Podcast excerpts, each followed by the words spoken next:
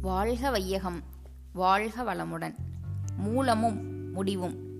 அன்பும் கருணையும் மகிழ்ச்சியும் நிறைவும் வேண்டுமானால் இறைநிலை உணர்வு எல்லோருக்கும் வர வேண்டும். சிறு குழந்தைகளுக்கு இந்த உணர்வு வருவது எளிதென்று என்பதால் சிலை வணக்கம் போன்ற சில முறைகள் அவசியம். ஆனால் பருவம் வந்த பின் புற வழிபாட்டிலிருந்து அக வழிபாட்டிற்கு மாற வேண்டும்.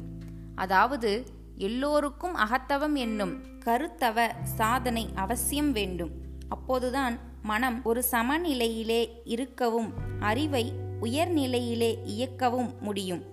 இங்கேதான் மனம் அமைதி பெறும். எல்லையற்ற ஆற்றலுடைய பரம்பொருளே அறிவாக இருப்பதால் அது தனது முழுமையை நோக்கியே விரிவடைகிறது. அதனை எந்த பொருளிலும் எவ்வகையான புலன் இன்பத்திலும் எல்லை கட்டி நிறுத்திவிட முடியாது.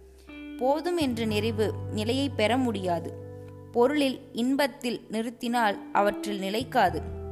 அதன் முழுமை நிலை இன்னதென்று தெரியாத போது அதில் இனிப்பு கிடைக்காத போது எந்த பொருளில் இன்பத்தில் அறிவை பொருத்தினாலும் அதுவே இன்னும் வேண்டும் மேலும் வேண்டும் என்று விட்டுவிட்டு விரிந்து பேராசையாக அலைந்து கொண்டே இருக்கும்.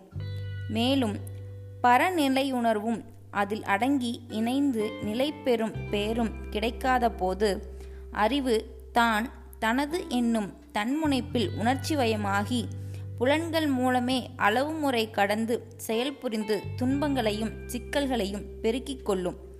தனது மூலமும் முடிவுமாக உள்ள இருப்பு நிலையை அறிவு உணர்ந்தால்தான் அதில் அடங்கி நிலைத்து நிறைவும் அமைதியும் பெறும். அருள் தந்தை வேதாத்ரி மகிழ்ச்சி